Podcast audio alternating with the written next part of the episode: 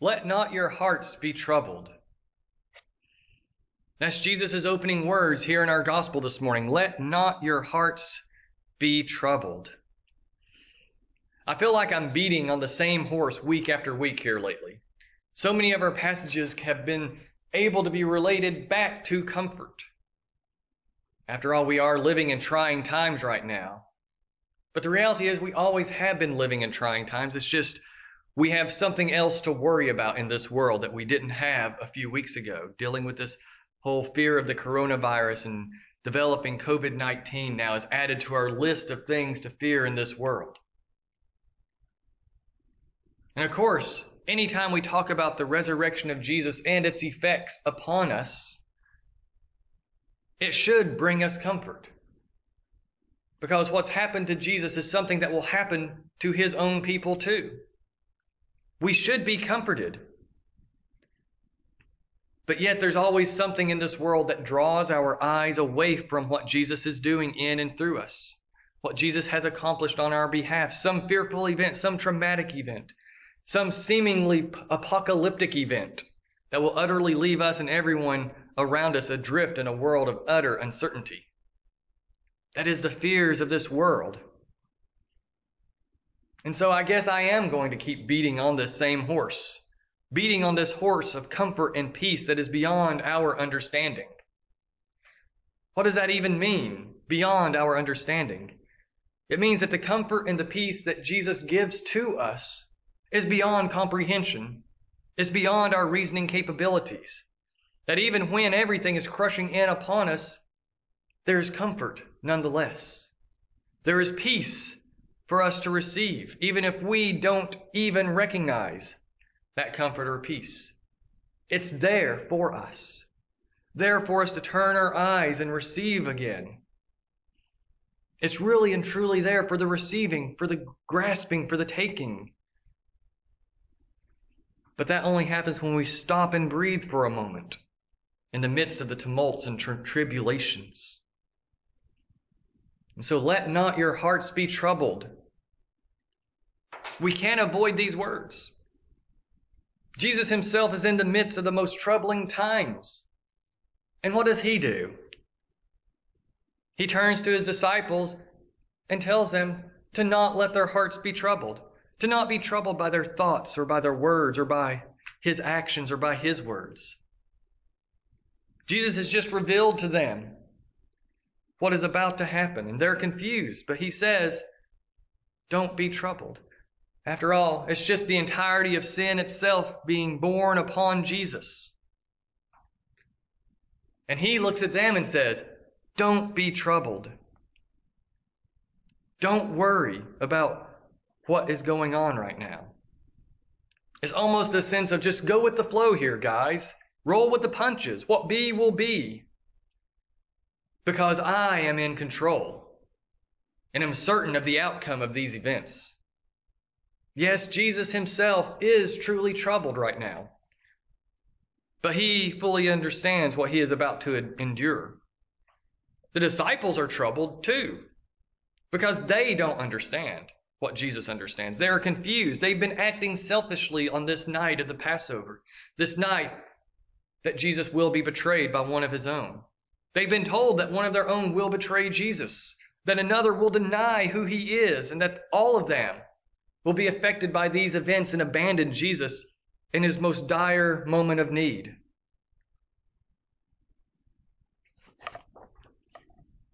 Everything is being called into question by them, and their hearts are gripped with trouble, with worry, and yet here's Jesus pouring himself out to these worried and confused disciples. He's not withdrawing away from them for himself in the midst of all of this confusion.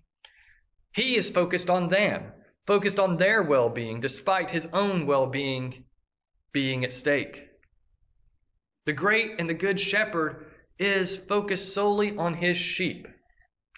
He looks at them and brings them comfort and offers them comfort. Our shepherd doesn't go and seek out me time on his own while his disciples are being troubled. No. He seeks to comfort his disciples, even in the midst of him preparing himself for self sacrifice, preparing himself to be sacrificed on the cross for the sins of the world. He is about to bear everything that separates the disciples from the kindness and mercy of God the Father, in order that all of us who are separated by those very things can draw near to that same Father, even though we know we don't deserve it. Nothing in us deserves that great and glorious fellowship with the Father, with our Creator, because we have constantly and continually sought our own good. Just like the disciples on that night, when it came time for people's feet to be washed, none of them volunteered to do it. And so Jesus enacts what servanthood looks like by washing their feet, by taking the lowest, lowliest of low jobs. He shows them what it means.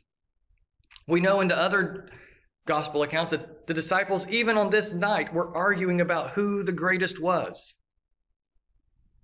They're about their own good, their own comfort, their own self conceit at the cost of everyone else around them. And yet Jesus shows them what it means to be a servant. He reveals to them what he is truly going to do for them. He is willing to die for them, to take their sin. And so he tells them to not let their hearts be troubled by what they've heard, by the events around them, to set aside those troubles, to stop being troubled. Why would he do that? It's because our human philosophies say that we should worry. But then when we encounter one that says, don't worry, it's purely on the basis that whatever God or gods might be out there, they don't care about us. They're going to do what they're going to do, so don't worry about life. Just do what you're going to do. Those gods don't care one whit about anything. And whatever you do isn't going to change their minds. But Jesus says, Do not worry. Do not fear. Do not let your hearts be troubled because there is a God who cares for you. My Father is concerned with you. He hears our cries and our crises. He listens to our prayers. He notices every aspect of our lives. We're commanded to not worry, to not be troubled because our God cares and loves us. That very God in Jesus has removed the stumbling blocks between us and fellowship. And so Jesus can say, Let not your hearts be troubled because of what he is about to do. Because of what he is going to do. We aren't in control of anything, but Jesus is.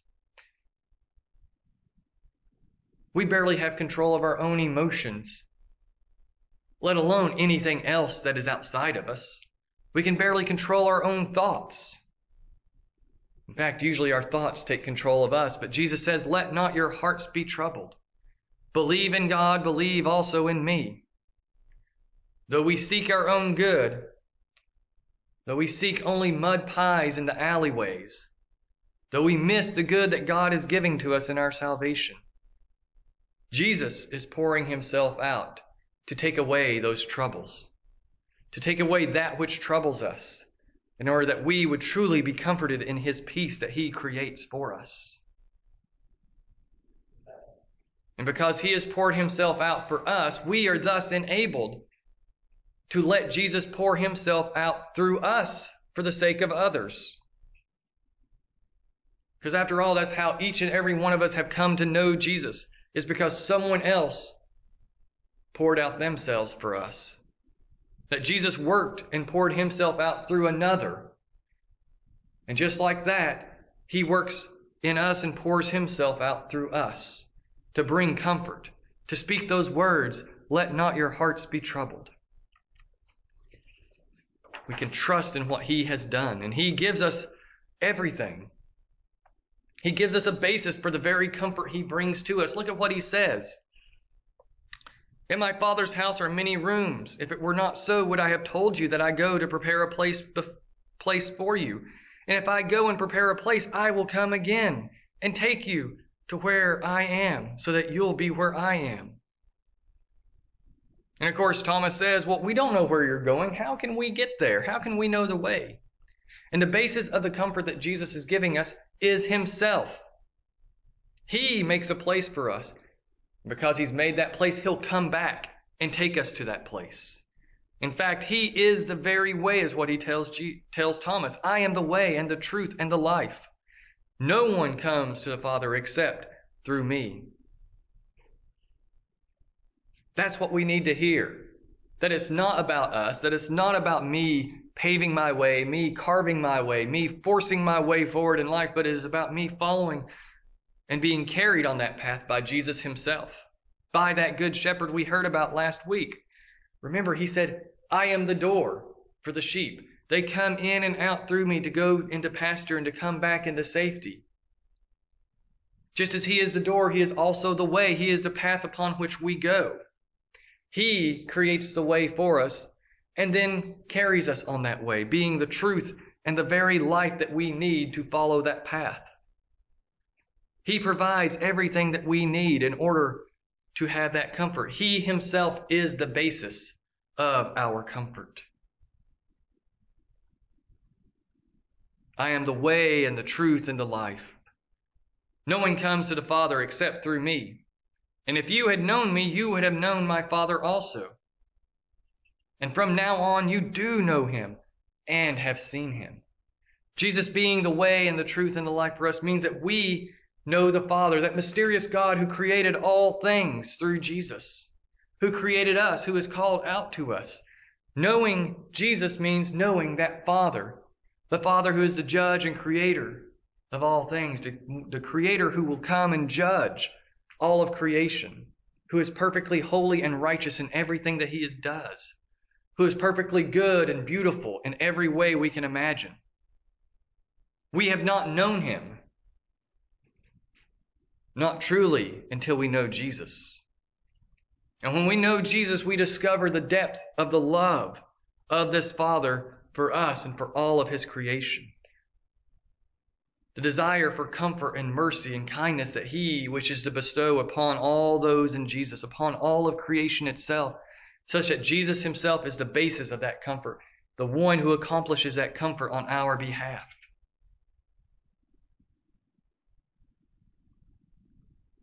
And the reason for our comfort is, again, Jesus Himself. He is the basis, but He is also the reason. Because in him and through him we see the Father.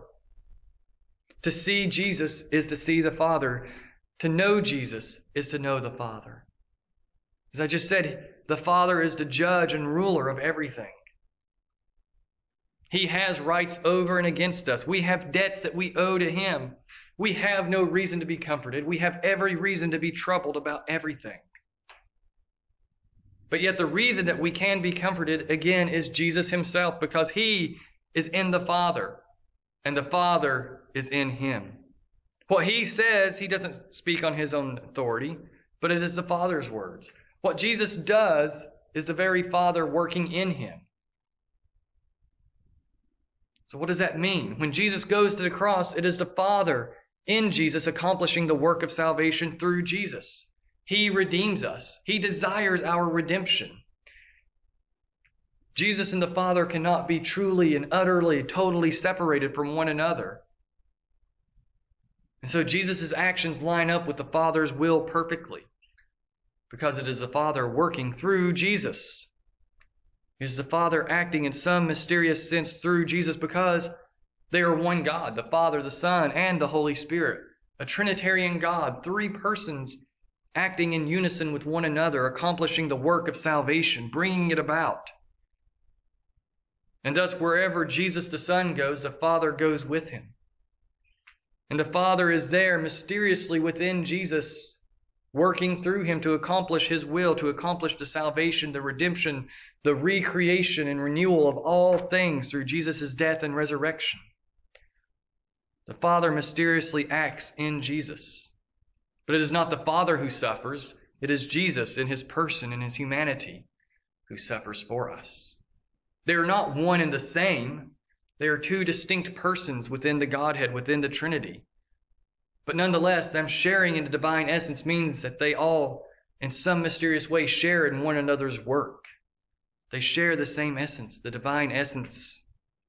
And so are both, all three persons of the Trinity are fully God and so all three persons are always working on our behalf. And so even as Jesus is dying on the cross, the Father is working through Jesus to accomplish our salvation to accomplish the renewal of all things because Jesus is in the Father and the Father is in Jesus.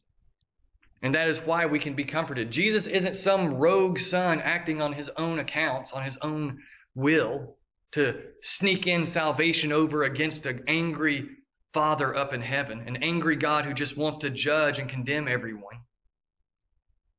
No, the Father and Jesus work together, and therefore comfort has a reason and has a place.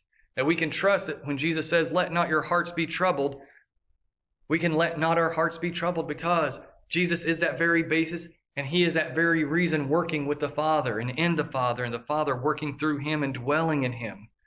There's a reason that comfort can be given through what Jesus accomplishes, and it's because Jesus and the Father act together to bring about salvation for us, to bring about the removal of all of our sins, to bring about the removal of all that is broken in us, of all that is bent away from God the Father, away from Jesus the Son, and away from the Holy Spirit. And thus we can be comforted in the presence of God, that as I said earlier, as we were about to confess, I said, Therefore, let us draw near to the throne of grace. There is a throne of grace that we can draw near to now because of Jesus and the Father accomplishing this work of salvation and bringing about his application upon us that we can draw near and confess the very things that we have done wrong every moment of our lives without fear of retribution, without fear of judgment, without fear of condemnation, because Jesus himself has taken that sin already away from us. We have but to confess it to be brought into fellowship, to be returned to fellowship, to be returned into that favor that we love and adore and know so well already. And the reason for that comfort coming to us is Jesus himself and the Father working through him. And the purpose for comfort, again, mysteriously, the purpose of our comfort is Jesus himself. That Jesus did great works while here on earth. But then he mysteriously promises that the disciples also will do the same great works. But they will do even greater works because Jesus will ascend to the Father. He will leave them behind and go back to the Father. And because of that, they will do even greater works in Him. I think one of those greater works I've never been able to fully grasp. I don't think anyone's been able to fully grasp what Jesus' words mean here. But one of those greater things is the proclamation of complete and total forgiveness. That there's no more looking forward to forgiveness occurring and being brought about in order for reconciliation to be experienced. But now, after Jesus' death and resurrection and ascension, he returns to the Father, carrying human flesh, our humanity, with him into heaven so that now, whatever the disciples do, it is greater works because forgiveness has been fully accomplished. And they proclaim complete forgiveness of all sins. They don't proclaim one of God forgives you as you give sacrifices from these animals, looking forward to a Messiah accomplishing everything on our behalf. No, we look back and say, everything has been accomplished through this very cross right here, through Jesus' death and resurrection. And now the whole purpose of that comfort is to then spread that comfort out to the rest of the world, to do those great works of proclaiming forgiveness of sins, bringing comfort, bringing healing, bringing renewal through that word, that proclamation that Jesus has accomplished all on our behalf. The sins of the world were laid on him that we would be forgiven. And now, drawn into union with Christ on account of that forgiveness, we can move forward and make known that comfort. That Jesus speaks through us as we say, Let not your hearts be troubled to those around us. We're not just merely saying, Don't worry, be happy. No. There's something deeper in that, Let not your hearts be troubled. It means turn to God. It means look to the Father, look to the Son, look to the Spirit to come and bring you the comfort that you need. Don't pretend there isn't anything troubling your heart. But confess that trouble to the Father in order to release it, in order to give it over to Him. To give to Him that which you can't even fix anyway. So that then we can ask for healing, we can ask for renewal, we can ask for that which we need. And Jesus will accomplish it through us and in us and around us. Not every specific thing here, but within the alignment of God, the Father's will, and Jesus' will for us. And of course, Jesus' will is for our hearts not to be troubled. So, of course, we can look and pray through Jesus to the Father, draw near to that throne of grace, and cry out for the comfort that we need. To cry out for the peace that we need that is already there, knowing that it is accomplished, because Jesus Himself is the basis. He is the reason, He is the purpose that we would know Him more deeply and accomplish the work He has called us to do. And as we are comforted, as our troubles are lifted away from us and set aside by Jesus, we can then share that very comfort with others. It makes me think of Paul's words in his letters to the Corinthians, where he speaks of the trouble that happened to us was for our benefit that we could then comfort you in your troubles. Let not your hearts be troubled. Believe in God, believe also in me, Jesus says. Because he is the basis, the reason, and the purpose of that comfort that comes when our hearts are not troubled. That we can look to the Father and draw near and confess the trouble that is upon us. And He will pour His Spirit upon us, each and every one of us, to renew our hearts as we draw near. As Jesus said, the Father will be glorified in the Son, in the Son's accomplishing of this work of taking away that which troubles us. And that which ultimately troubles us is our very sin that Jesus has taken away through the cross, so that we can draw near and not be troubled by it anymore. Our consciences can be washed clean through baptism and faith, and our whole bodies renewed through the regeneration of the Spirit working in us, so that we can lay hold of that comfort. And then through us, Jesus pours that comfort out to the rest of the world around us. And we accomplish greater works than what Jesus does. Because he is acting through us, spreading that work to the rest of the world, applying it. It is accomplished, and now he brings it into bear upon people, upon creation, through his very people. And so rejoice in the comfort that is poured out upon us, that is poured out through us this day. And so let not your hearts be troubled by all that is around us. And if they feel troubled, then lay hold of the comfort that is yours in Christ by asking Him to bring that comfort to bear upon you, to forgive you of your sins, and to lead you in His paths of righteousness, to lead you in the path that He has paved, that He Himself is, to unite Himself fully to you, so that you can draw near always to the Father through Jesus, and reach out and bring others near to the Father as well. In the name of the Father, and the Son, and the Holy Spirit. Amen.